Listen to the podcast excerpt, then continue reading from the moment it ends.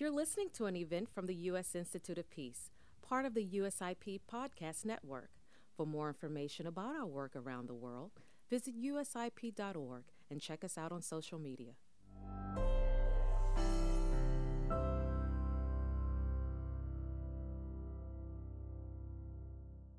This will be a lively interaction. We'll have some. We'll have the presentation of the report, um, opportunity to, to explore further with the authors. Um, so, and speaking of the authors, um, first among them is Ambassador Frank Wisner, right here. I was telling Frank that I just uh, spent about two hours in the Frank Wisner meeting room right upstairs uh, on the fifth floor. We think of you every day, Ambassador, and it's great to have you here. International Affairs Advisor, Squire Patton and Boggs, former U.S. Ambassador to Zambia, Egypt, the Philippines, and India. Uh, Ambassador Cameron Munter, uh, you'll, you'll see in a minute, CEO and President of the East West Institute. Uh, former ambassador to Serbia, uh, of relevance here, and Pakistan, even greater, greater challenge, it was Cameron. Uh, Jonathan Levitsky, partner, Debevoise Plimpton, and former counselor to Ambassador Richard Holbrooke. Um, so there, there, we are. Uh, and Tom Graham. Um, we're very pleased to have Tom in this context. He's been working with us on some of our Ukraine-Russia work. Um, Tom is the senior fellow and managing director at Kissinger Associates. Um, Ambassador Sarah Mendelson has also been working with us on uh, Ukraine and Russia and other kinds of things. She is the Distinguished Service Professor of Public Policy and head of Carnegie Mellon's Heinz College in Washington, D.C. Did I get that right? Very good. Um, also, a former U.S. representative to Economic and Social Council at the United Nations. So, Ambassador Mendelson, we are very pleased that you can be here to, to uh, moderate uh, this panel.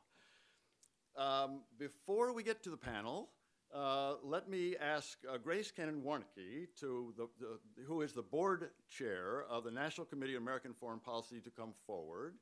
Um, Grace reminded me that her father, whom we all know, uh, George Kennan, um, was longer in the Balkans than he was in Moscow. Um, so this makes this particularly relevant here, and we are very pleased to be able to have this opportunity to welcome you, Grace, uh, here. Can you, you want to say a little bit about the National Committee? And then, uh, then uh, Sarah will welcome all the panelists up to the thing. So, so please welcome Grace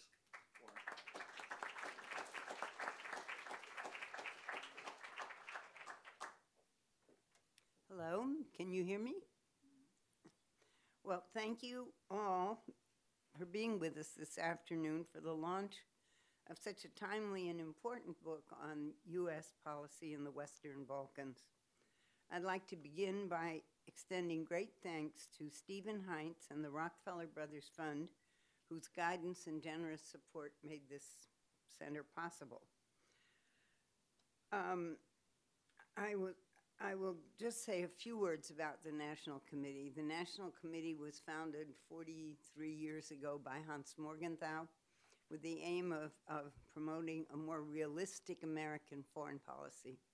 As you know, we have not quite arrived, so we still have a lot of work to do. Uh, it's, an, it's been a small and niche organization that is amazingly effective. We played a big role in the Irish peace process and we um, currently, for the last 20 years, have been doing a lot of track two work in Southeast Asia, which you will never read about because it's under the, it's under the, under the screen, under the radar, but it's, it's really interesting. We're also privileged to be invited to work alongside with its esteemed colleagues and partners throughout the writing process of this um, project. And I would like to commend Ambassador Wisner, Cameron Munter, Tom Graham, and John Levitsky for all their hard work and dedication. I'd also like to recognize Stephen Whitaker and Mark Standick for all the hard work in forming this report and making today's event possible.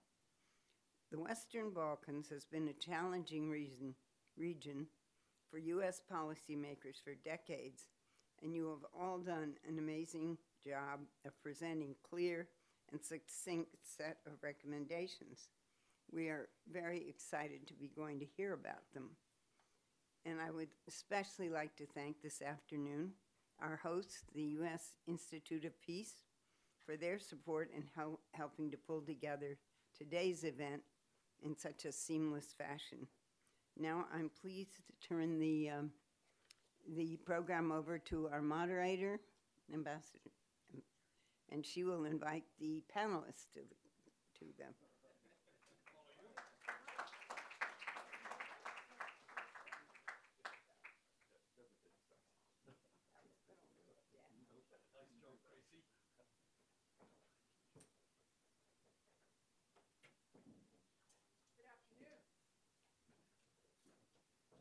Thank you for being with us uh, on this warm, close, as I would say, my grandmother would say, Friday afternoon.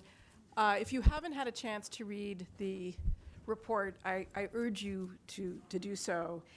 There, there are a lot of R words in the report, and this is it's really about re-engaging, reimagining, re-energizing, and refocusing our attention on the Western Balkans. So please keep that in mind as we go through the panel and we turn to you for uh, question and answer. We're going to travel in different directions uh, in this discussion. We're going to start with transatlantic integration, which has played a big role. We're going to talk a little bit about Bosnia and Herzegovina, Kosovo, Serbia, and Montenegro, and then we're going to talk a little bit about uh, external power and the role that exogenous forces are playing in the Western Balkans. Uh, so we'll then turn to you all for questions. So please be thinking about what those questions are. Uh, but for now, let's let's go right to the panel. Uh, so in terms of transatlantic integration, we have to ask how reliable do you think, and what is your metric exactly, of what we might think of as the pull factor of possible membership in the European Union at a time when member states, such as Hungary, are challenging EU standards, when key member states such as Germany and France are facing mounting political pressures to pause or even stop the enlargement process. So, if we're thinking about enlargement as a pull, how do we balance that with the realities of today? Who wants to go first? Why don't I, why don't I lead off, uh, Sarah? And let me do so by thanking you for being willing to take on this panel and my colleagues for joining me. We've been hard at work for the better part of a year in coming to the conclusions. All of us are veterans, one way or another, of American diplomacy in the Balkans. And what we're trying to present to you today is the distillation of not only our experience, but intensive consultations inside the region and with diplomatic representatives of the region, of Europe, of our own government, in coming to the cl- conclusions that we've reached today. So, that, in a way, to say, uh, we come to you because we were and came together to do this report because we were deeply concerned concerned that the situation in the region called for action, called for engagement by the United States, called for re engagement. And why? Because for a long standing set of reasons, the United States has core interests in the Balkans, Western Balkans. We've been in heavily involved diplomatically, militarily, and all through the 90s, and then through much of this, the first decade of this century. We are compelled as well by the not only our interests as a country, but by the situation, which is changed as we see it in a manner that is profoundly unhelpful on several grounds. Inside of Balkan nations, governance has deteriorated. Between communities in the Western Balkans, between ethnicities and religious groups, and even between nationalities, we've seen intensifying trouble while not reaching the level that it reached in the past that brought us into literally warfare in the former Yugoslavia, the trend lines have all moved in the wrong direction, egged on in part by new factors. Three in particular the entry in a very uh, spoiler's role by Russia, by the Chinese, who, while they've not yet set a clear political course, have decided to make the Balkans one of the endpoints in One Belt, One Road, and are positioned to be serious players without paying any heed at all to the standards of European and Western alliance uh, principles, principles of transparency, principles of how you do business, principles of how you conduct contracts. So all of these factors are new and hearken our attention. As we looked at it, furthermore, we faced the fact that this year is a year of particular significance. It is a year this month when the EU is going to meet in Sofia. And the Balkans is on the agenda of how the EU confronts and deals with the questions.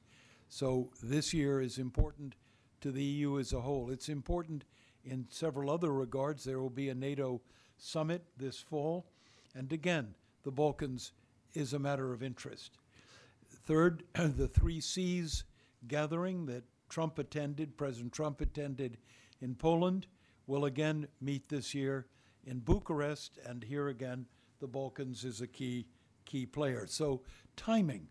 There is a moment in history when people pay renewed attention to a situation, in the Western Balkans invites that attention.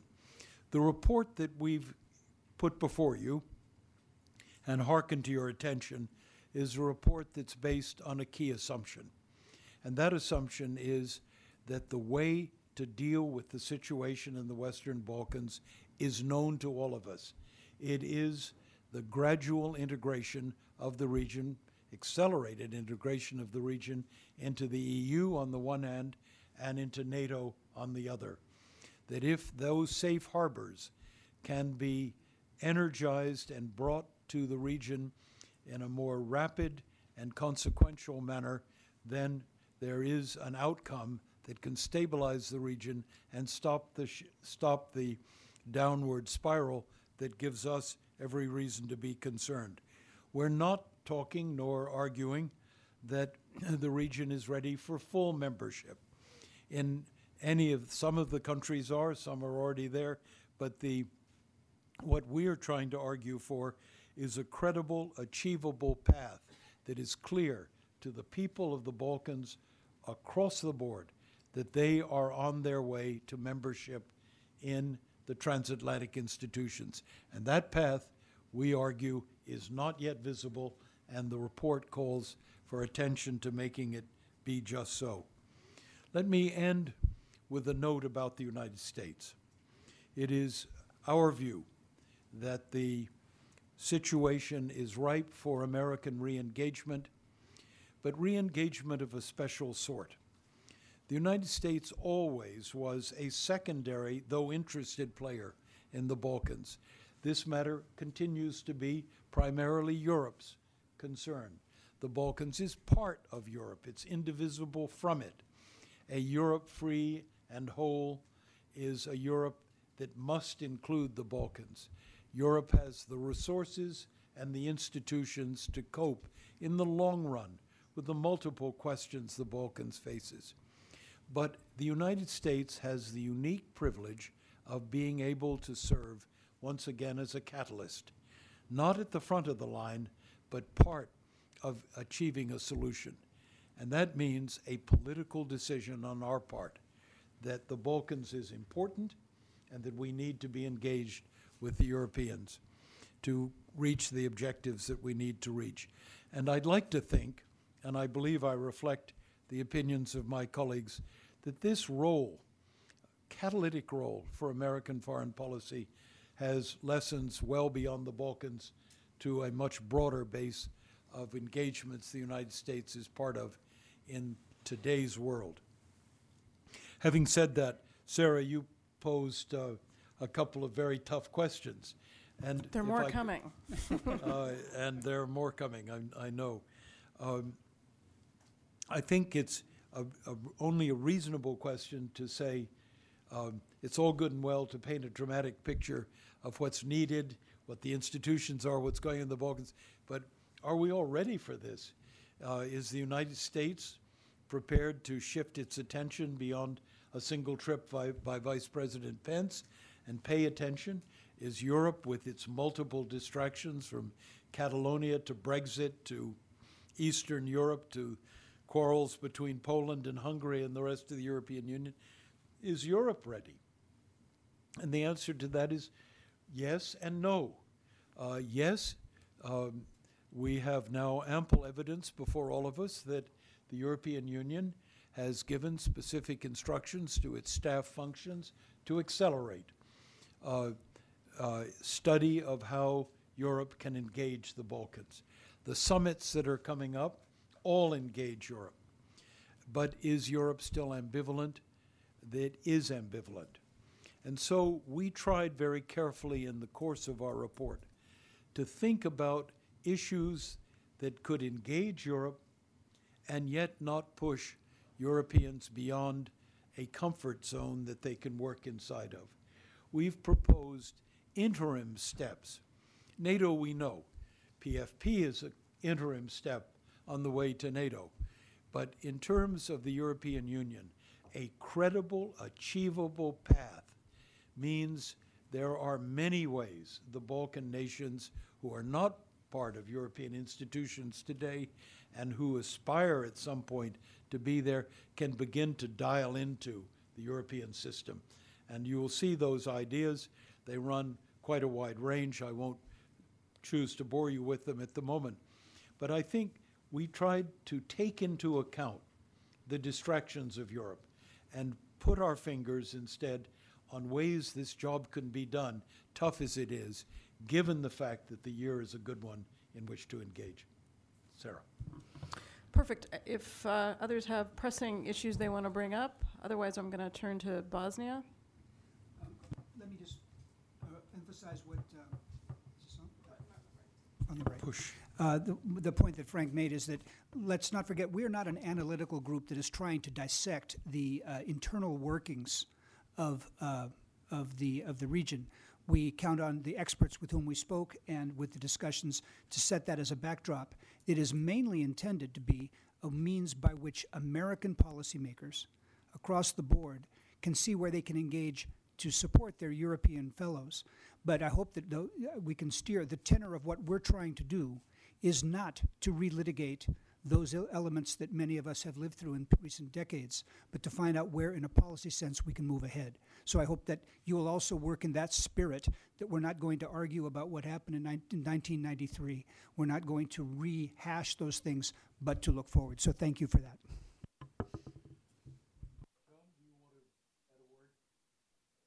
Sure, I'm, I'm, I'm happy to, although I think Sarah was about to turn to Bosnia that I was gonna, which I was gonna talk about, but it's fine.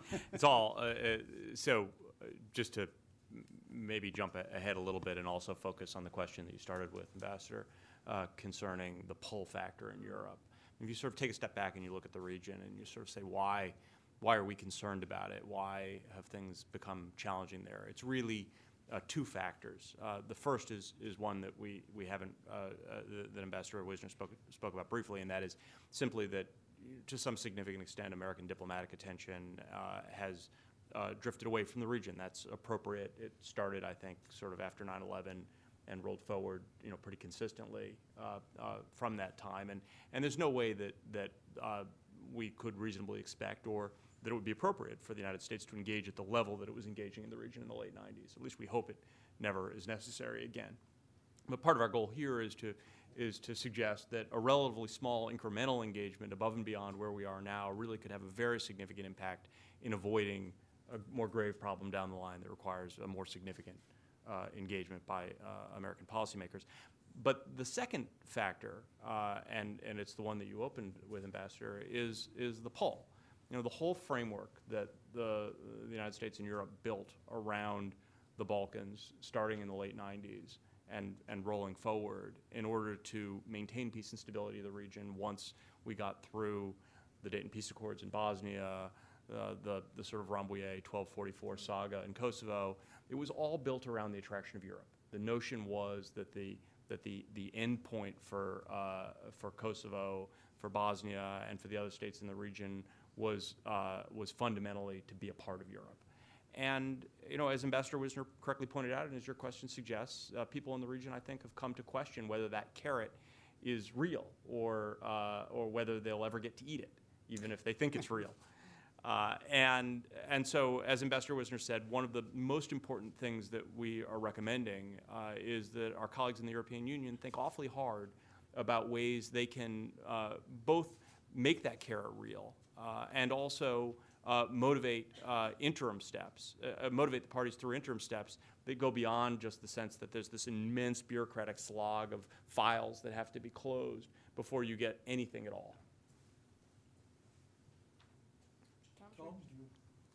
Yeah, let me just add one uh, other point here. I mean, the focus uh, for this group has been on sort of re-engagement at this point, and re-engagement because of the understanding if the United States and Europe are not properly uh, engaged, they don't have a high-level presence, that that vacuum is filled by other powers. Uh, and what we've seen over the past I would, decade uh, is other actors moving in, in, in a, in a significant way. The Russians in particular, we'll talk a little bit more about that. Uh, the Chinese, um, uh, some of our allies get involved in ways that are not uh, uh, conducive to what we like to see as the better governance, uh, a turn towards more democratic governance in the Balkans, Turkey I'm thinking of. And of course we have the problem of violent extremists moving into, into the region from time to time.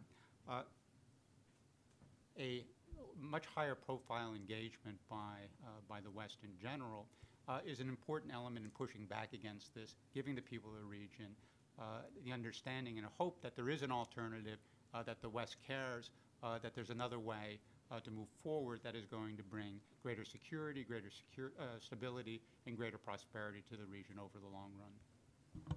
So now the questions are going to get really tough.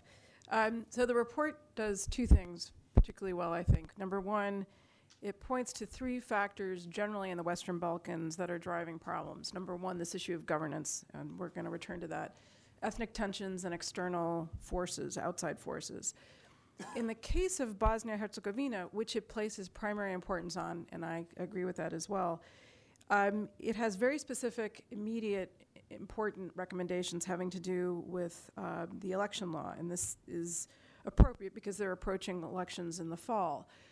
Um, but I want to ask the panelists a tougher issue, which is there are other internal issues that are driving uh, problems inside Bosnia, including massive unemployment, um, high levels of corruption, um, and yes, what we might think of as the unresolved present past, historical legacy.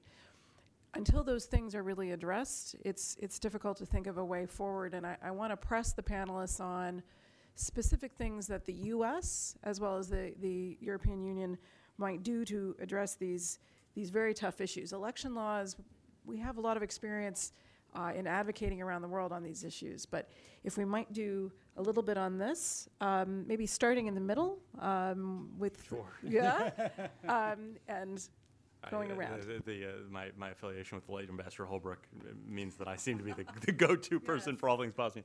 So, uh, a, a couple of thoughts. First, just to say a, a, a couple words about the election law, recognizing that it is to some extent the crisis du jour, and it's very easy in the Balkans to get yourself swept up in those and not focus on the longer term. So your question, Ambassador, is perfectly appropriate. But just to sort of fill out for the group uh, uh, that that issue, it, it's sort of a question that in some ways might sound very esoteric. It's almost like a sort of a, a dispute about electoral redistricting, but fundamentally. Uh, it is a, a, dispute between the uh, the Bosnians and the Croats in the in the, in one of the two entities, constituent entities of Bosnia Herzegovina, the federation, uh, as to how uh, uh, uh, representatives ought to be elected to the House of Peoples, which is the upper house of their federation. And it turns out, and there was a court decision sort of holding last year that the current electoral law is improper. and it turns out that if you don't have that electoral law, then you can't elect the House of Peoples. And if you can't elect the House of Peoples, then you can't have a government in the Federation. If you can't have a government in the Federation and you don't have a House of Peoples, then you probably can't put people in the up in the House of Peoples at the national level in Bosnia. And so it's this sort of tiering effect. Uh, and furthermore, as Ambassador Wisner is pointing out, uh, if you don't have a uh, uh if you don't have a government uh, uh, in the Federation, then come March, you won't have a budget and you won't be able to pay anybody. Uh, and so it's a real sort of serious crisis point. Uh, we, we, we suggest in the report that uh, this is an issue of sufficiently grave importance that if the parties really cannot come to agreement ultimately, it's one of those rare circumstances under which we think it would be appropriate for the high rep to exercise his Bonn power uh, and impose a solution on the parties of one variety or another, but we're hopeful it doesn't come to that. And uh, we know that our that, that, that folks uh, both in the United States and in Europe are actively working with the parties in an effort to resolve that situation in a timely way. Um, but to take a step back and talk about the, the sort of the, the, the, situation on the ground more generally. It's a little bit complicated because it's a chicken and an egg. It's, there's actually, you know, there's a technical word that we lawyers use for this. It's a big mess. so, uh, uh, so how do you, how do you, uh, how do you, how do you un, un, undo that mess? Um, uh, there's no simple answer, uh, but there are uh, a bunch of uh, small bore steps that can and we think uh, uh, must be taken to, to help. On the economic side, it's really fundamentally, you know, my, my sort of current life is in the private sector. I, I've done that for quite some time now. And, and, you know, looking as a sort of person who represents private equity investors and strategics who might invest in various markets in the world, you wouldn't look at Bosnia and sort of say that's an easy place to go invest. Uh, and why is that? It's you know it's very it's very high on the Transparency International Cor- Corruption Index. Uh, there's uh, serious difficulties with regard to the rule of law and the enforceability of court judgments. It's just a tough place to invest. And so, um, uh, you know, fixing the the problems of governance in Bosnia are the way you fix the economic problems. Because otherwise, although their economy's been growing at about two and a half percent a year for the last five years, it's really driven by remittances. It's not indigenous economic activity. Um, so, you know, one of the things we propose in the report is that within the Dayton framework, uh, we urge, we push the parties, both in the United States and Europe, as a part of the EU accession process, to streamline their governmental institutions and to work very hard on these issues that are limiting uh, foreign direct investment. Um, so that, that's a, that's a, that, that's a, uh, a, a- complicated answer to a complicated problem, and it's not one that will deliver a near-term solution, but it's the, uh, I think it's the path forward. Sarah, let me uh, just add a quick thought on what, what John has just said and wrestle with you for a moment. Um, We thought long and hard about the challenge you laid before us. Bosnia is a mess. But is it a mess that American policy can address directly? What are the pieces we can address that would make a difference? And I think we reached a conclusion that you have to create a framework of stability before there can be reasonable economics. Bosnia will then and thereafter and for years have work to do to sort out its economic system, its complex political structures, many things. But it needs to get started. And the election law is really important. There are other ways that NATO can be involved. We've recommended one in terms of dealing with NATO property. We've also recommended modest ways the United States can be directly involved in enterprise fund, which two senators have launched on Capitol Hill. But the core point I want to leave is if you don't get a framework of stability in place, nothing else will happen. And we believe in the long run, the issues of governance, of rule of law, of economics are going to end up being issues that will play out over the years and will end up being primarily European issues with an American supporting role. I think in part my question is uh, an excuse to elevate the work that AID and colleagues have been doing on the ground for a long time. Um, as taxpayers, um, we support a mission there. I, I think I see, is that Gretchen? And the, um, we're joined by the Deputy Assistant Administrator from USAID for Europe and Eurasia who oversees this area. So just to know that there is good work that is going on tackling corruption and historical uh, memory and um, uh, and unemployment. Let's turn to Kosovo for a moment. Um, this is a very, the report frames uh, the grand bargain proposal that's been floated by Serbia's President Vucic that may include territorial exchange as a quote, an idea whose time has not yet come. Um, it feels like a Pandora's box that's being opened anytime you talk about territorial exchange as a possibility in the Balkans. And I, I, want, I wanted to hear a little bit more about what the report, right, the writers of the report were thinking about when they were discussing um, this issue of territorial exchange. Uh, the issue is not one we raised. The issue was put on the table by the facts on the ground and even more importantly by the Serbian president. So we had no choice but to address it. In addressing it, we looked at it very carefully, and it was immediately obvious to us that this idea of territorial exchanges is an idea whose time has not come. And I don't suspect it's going to come anytime soon. Er, there are all the issues we know only too well of precedent for the rest of the region, opposition inside of Kosovo, unclear objectives on the part of those who mention it. You can make a long laundry list. But I think we addressed it in order to say, move on and deal with what you can deal with. And that is the framework of direct dialogue between Pristina and Belgrade, sponsored and supported by the European Union, nudged forward by the United States. And there, there are real issues that need to be addressed, uh, issues between Kosovo and Serbia that have to come to a head. For example, the community of Serb, the Association of Serbian Communities, remains mired in a dispute on the Kosovar side, but really the Serbs as well have no particular interest in seeing it resolved except in a manner that would be divisive for Kosovo. That needs to be settled.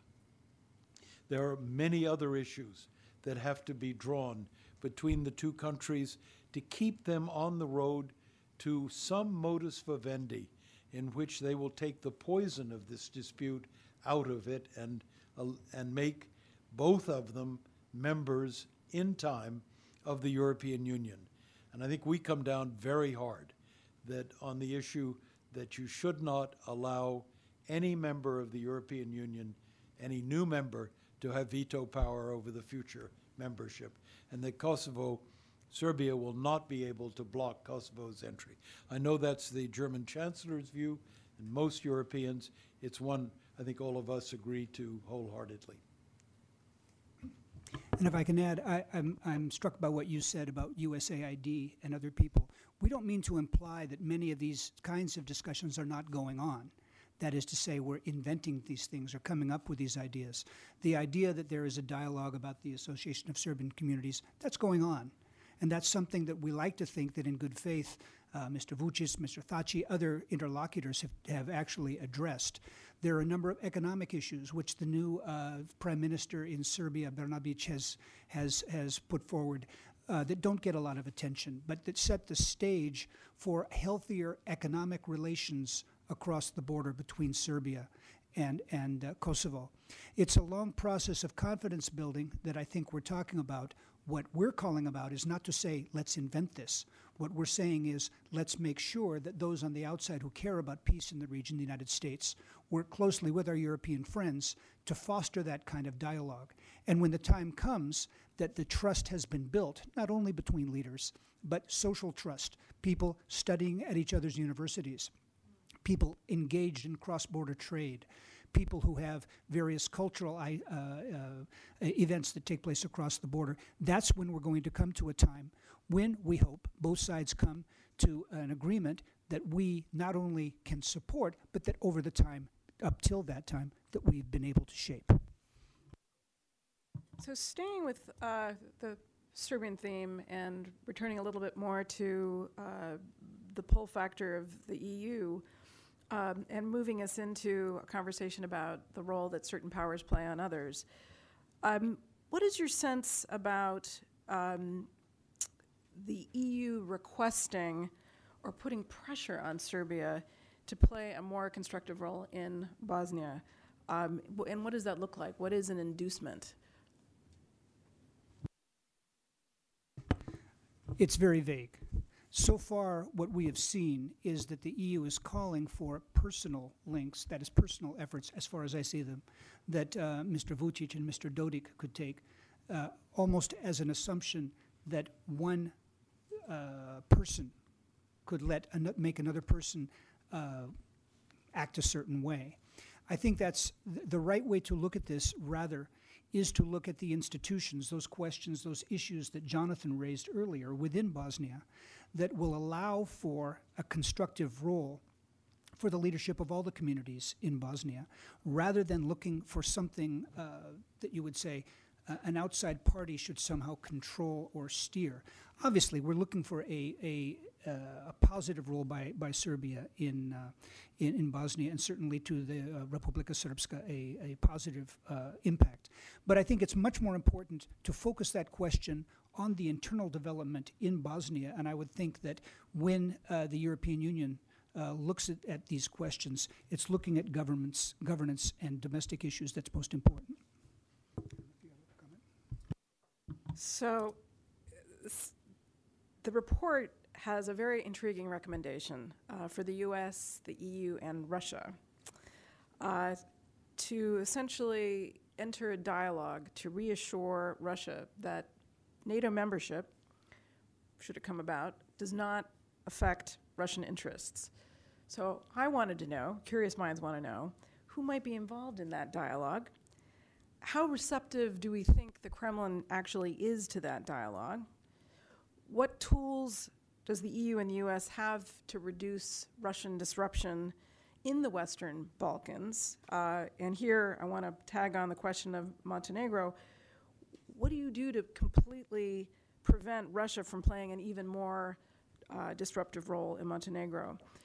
to my mind, even raising awareness or shining a light on the disruption is one tactic, um, perhaps to be more methodically explored, but it's a tactic. It's not actually a strategy. I don't. I think people at these at this moment are thinking a lot about Russian interference in various elections, uh, but they're not necessarily paying that much attention to uh, the Western Balkans. So I'm going to turn first to Tom for this. Can I say, great question? Uh, It's a- the question du jour, I think, in, in Washington. Uh, Let me take a step back. Um, You mentioned the Montenegro uh, events of, uh, of October 2016, which I think is a, an extreme example and a very clumsy uh, uh, example of what the Russians have been doing in the Balkans over the past, over the past several years. But as I said, emblematic of a broader approach. Uh, the problem, the fundamental problem that we have uh, with the Russians is not so much that they're proposing a different set of solutions uh, to the problems of the Balkans, it's that uh, they don't really want solutions. Uh, that they, they're uncomfortable with the, the, the types of proposals we're making, uh, and the policy has been uh, focused on creating problems and obstacles our moving forward. Uh, so we see it uh, with Kosovo. Uh, uh, you nurture a close relationship with the Serbs, uh, but you back them, make sure that um, you will support them on, on their non-recognition of Kosovo. You see it in the support that they give to Dodik in Bosnia-Herzegovina as an effort to undermine a resolution of these very difficult issues. Uh, we've been talking about it. Uh, you see it in the way they play both sides of the name issue in Macedonia, uh, because they don't want a resolution of, of that uh, of that issue. Uh, but the second point that I would make in this regard uh, is that the Western Balkans is really not a priority for the Russians. Uh, it's a low-cost effort, uh, I would argue, to create a, a chit in a larger bargaining process uh, with the United States uh, in particular. Uh, what the Russians are concerned about is their situation, their position in Ukraine, uh, the Middle East. Uh, if they can engage us uh, in a broader negotiation uh, about those issues, uh, then the Balkans become something that we can talk about. Now, how does the United States deal with this? I think we deal with both aspects of the problem. Uh, one is that we move forward on what we think are the appropriate solutions uh, to the region, things that we've been talking about, the way Ambassador uh, Wisner laid it out in the, uh, in the beginning, uh, that achievable, credible path towards uh, EU membership, NATO membership, is a way of pushing back against what the, what the Russians are doing. And as we've seen in, in Montenegro, you can make that happen despite Russian uh, resistance. So we uh, envisage that for a broader process uh, in the region.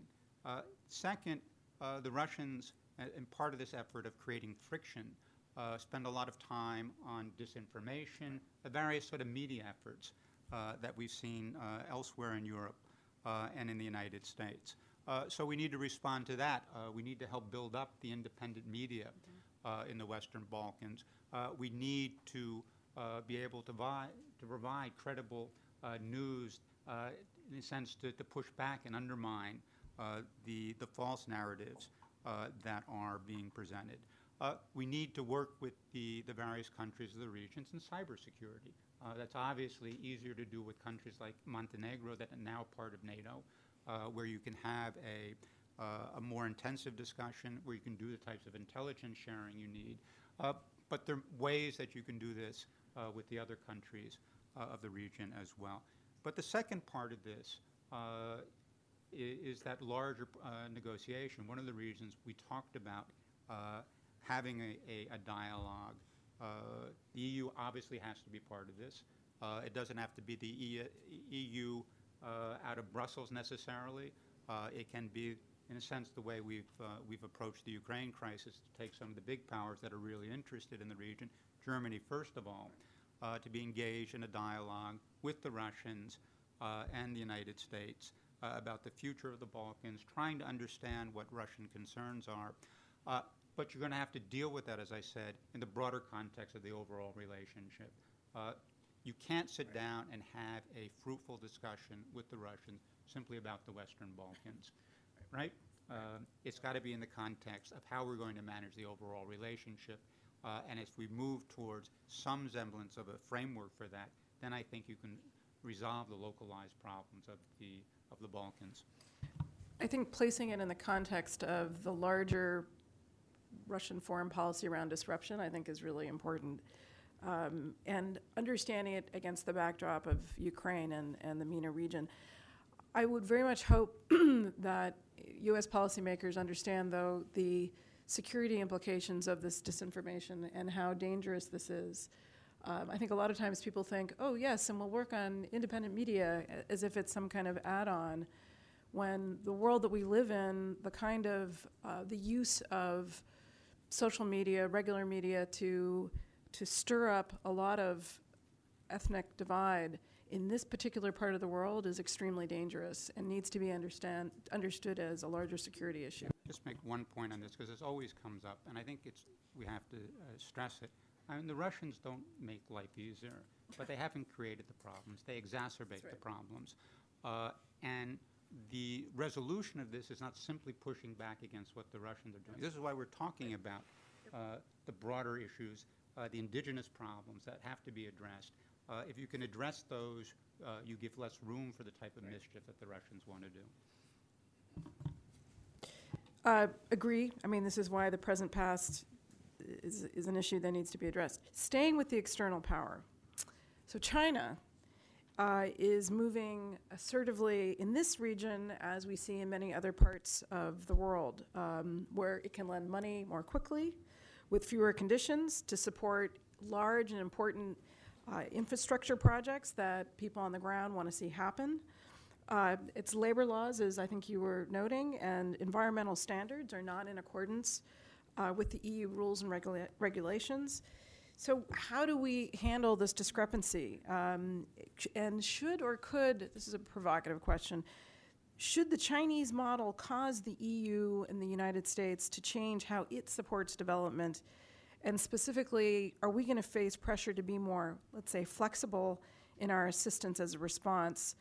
Um, how does this square in this region with reducing corruption? I'll make an initial, uh, ini- initial stab at that, and then maybe I think Frank has some things to add. I think there are two ways to think of the Belt and Road Initiative, and let's not forget the Belt and Road Initiative and the impact that it's going to have in the Western Balkans is just a small part of an extraordinary process that's going to be going on throughout Central Asia, throughout the maritime area of Southeast Asia. In other words, the Belt and Road Initiative is going to come, and the question is only what are we going to do about it with it, right? So to say that we are resisting, it's kind of a parallel to what Tom is saying. Uh, you don't just counter, say, Russian ideas in the region. You deal with what's at, at stake there. What's at stake is the kind of infrastructure that the Belt and Road Initiative offers is welcome. There's no doubt. They need it there. There are two ways to deal with this, in my mind. One is to come up with alternatives, whether they are enterprise funds, whether they are projects in the private sector, whether there are consortia of people working in different areas, public private partnerships, that come up with an alternative that emphasizes not only the quality of the infrastructure that's being built, but the rules by which that infrastructure is being built fair labor, sanctity of contract, rule of law and to make that compete with what we might see as the Belt and Road Initiative. Secondly, the other part is we need to think hard whether we can participate. It's not going to go, it's, it's going to happen anyway. Is there a way in which Westerners can take part in the kind of investment the Chinese are, are putting forth and perhaps shape the conditions under which that kind of in, uh, infrastructure is going to be built?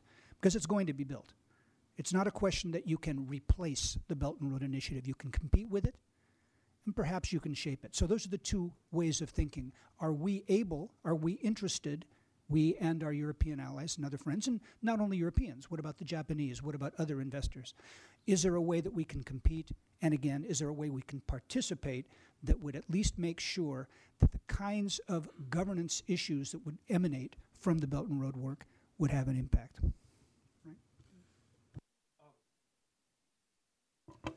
I, th- I think you've covered the main points, and just let me add a, a couple of quick reflections because, Sarah, I think it's a problem that is now just beginning to emerge, and it is going to be more and more important in the years ahead. Um, it, I must say, it, it grew in importance in our own deliberations the more we thought about it. Uh, and why? Because I think this country is finally coming to a belated recognition that the Chinese do have some grand national strategies involved. They are in the process of developing an economic system that is matched with political interests that begin in Beijing and will end in Western Europe, that will link China and Chinese markets to Western markets. And the Balkans is really the first landfall in Europe. So when the Chinese put together a billion euro fund uh, for the Balkans, uh, it's real money. Uh, it's real money, particularly because the Balkans has a crying need for infrastructure. It is a desperately short, short commodity in the Balkans. Any of you who've ridden on roads in the Balkans recognize how, how, how desperate it is. And are the Chinese there? Of course they are. Look at what we're looking at right now. Look at the Piraeus port, roads in Macedonia, roads in, in uh, Serbia, deals that are currently being made. So that's the problem. And with it comes not yet, but tomorrow, another model, another political set of interests in the Balkans.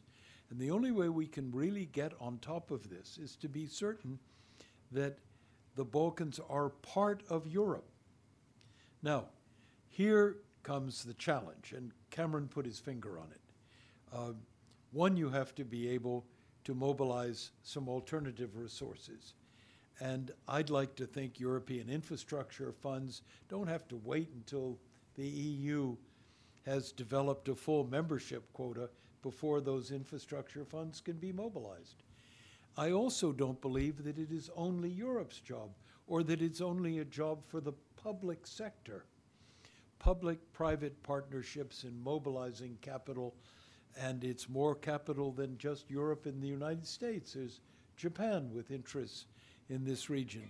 The question is a challenge to American leadership and European leadership to put together serious infrastructure development funds. And at the same time, make it clear to our friends in the Balkans that if you want to be part of an integrated European economy in which your people are able to circulate and work, your products will be bought, Europe will be help you manage your financial systems. All of these come with a price. You have to play by the rules. And the rules are not corrupt project development, lack of transparency, lack of environmental standards. uh, there's a cost to being part of a richer reward. And here, um, Balkans have a few lessons to learn that there isn't just a free Chinese contract to sign if their ambitions in the long run are to be part of Europe. Not about this, and I haven't passed this by my, my colleagues, so uh, they, they'll totally disagree with this. Just a footnote on this. Uh, The Chinese are also interested in security and stability. Yep. Uh, That's how you're going to develop markets over the long run. That is not exactly what the Russians are doing at this point. Uh, So one of the reasons that you engage the Chinese in this, one, it is going to happen. Two, it would be a positive development uh, for the region if it's done properly. Uh, Three, it gives it added bit of uh, of leverage in managing the Russian problem. Okay.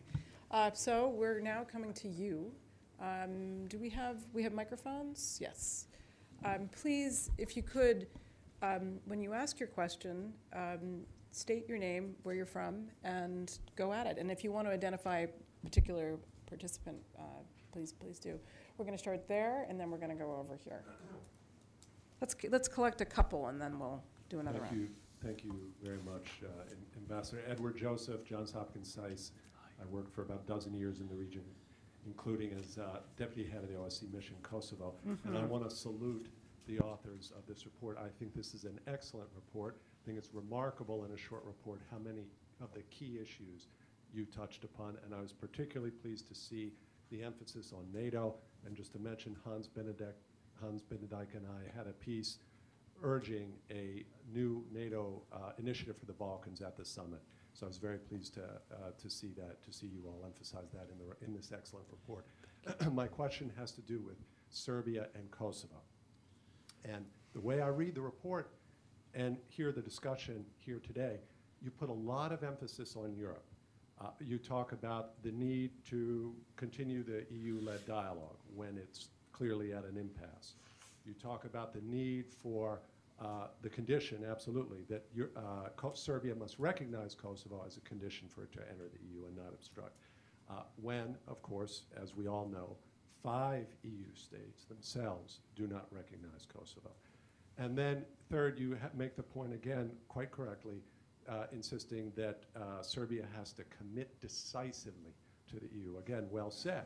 But in all of these cases, we see very clear obstacles. So my question is, here, as we're all gathered at the U.S. Institute of Peace with the State Department across the street, you really want to put so much of this on Europe? What about Washington's role? Let me give you an opportunity here to amplify, maybe precise, a little bit more, giving some of these inherent contradictions and complications for Europe to resolve this critical question. So thank you so much. Okay, we're going to take uh, one or two more, right, right here in the front. Sure.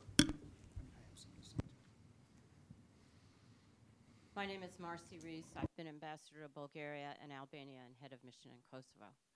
Uh, I have a complimentary question to yours, which is uh, you've, you've got a pretty heavy menu here for the Europeans. Uh, I, I gather you talk to a lot of people. How much of an appetite is there for taking this on? We've already had this big discussion about enlargement, no enlargement. So, where does this fit into all that? Actually, it's such a great pairing. Let's, let's go back to the panel, and then we'll take um, some more. Well, uh, let me put a couple of thoughts out and then turn to my colleagues and have them pick up. I, um, it's, it's quite interesting, the two, two questions. Uh, what really can the United States do and should it do, and uh, how to look at that question on the one hand, and on the other, uh, what are the Europeans, what's the real European attitude, if I could put the two of them together. Um, the heart of this report is that there is a role for the United States because it's important we get involved, re involved, refocused, re energized on the question of the Balkans because we have real interests at stake. And we try to define those interests as clearly as we can. Now, what does that actually mean practically?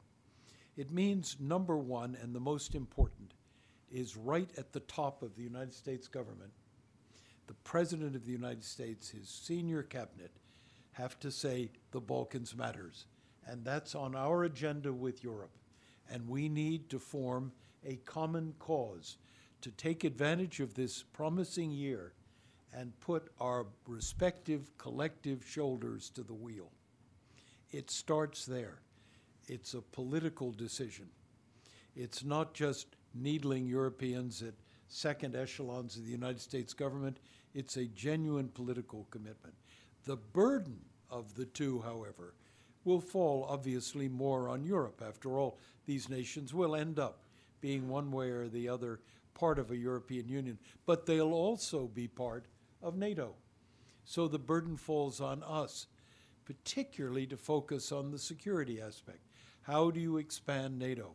And I'm pleased to hear that you're considering uh, fresh ways to think about accelerating NATO's involvement. PFP has been has made its contribution in the past. We have troops on the ground in Kosovo. We believe that NATO can do more uh, to entice, bring along our uh, Balkan colleagues. NATO can, for example, also take on a, a more determined responsibility for the creation of a small self-defense force in Kosovo. As unhappy as that news may fall in Belgrade, it only makes sense that we put ourselves firmly behind that objective.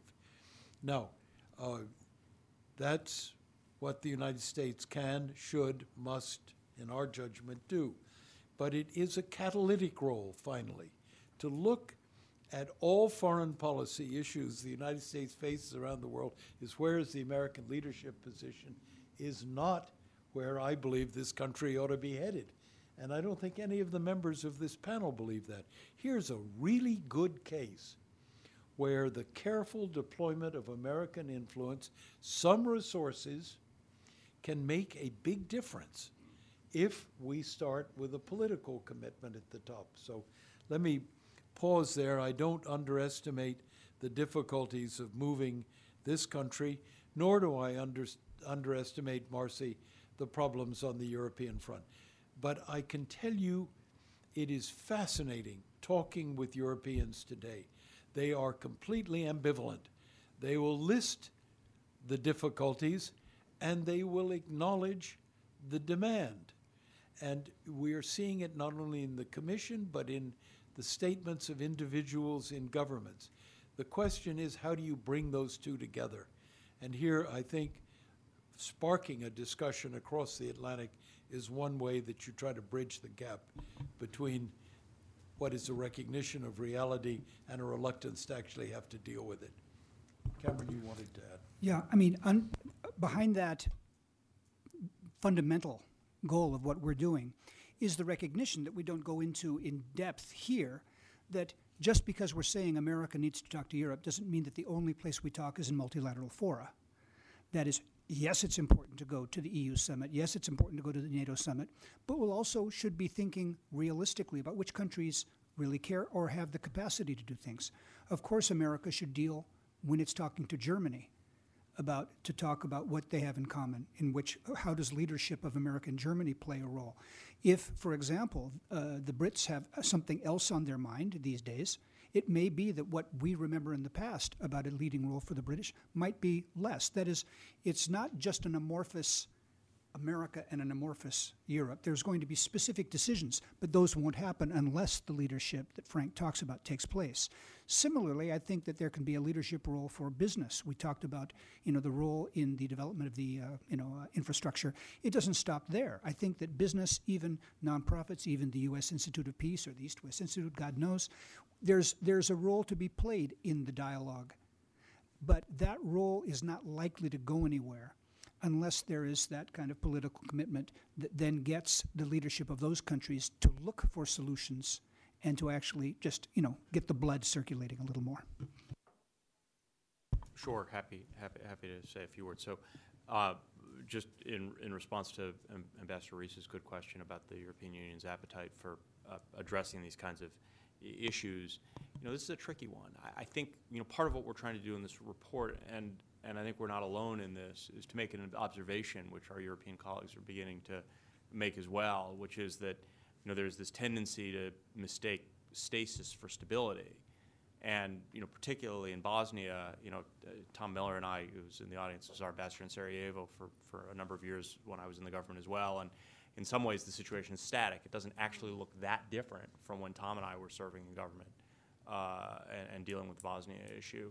But the fact that it's been static for all those years doesn't mean it's stable. And in fact, in some ways, it's getting a lot less uh, uh, stable. And that's folks quite rightly focusing the mind. And this report is a part of an effort to encourage people to, to do that, to catalyze that, to encourage our European colleagues who've come off a, you know, a, a tough road uh, in terms of their internal dynamics to think hard about what more they can do, as well as encourage our own government at a senior leadership level to participate actively in, in re-energizing that, uh, that engagement. Thank you for listening to this event. If you'd like to listen to more events or explore our other podcasts, visit usip.org backslash podcast.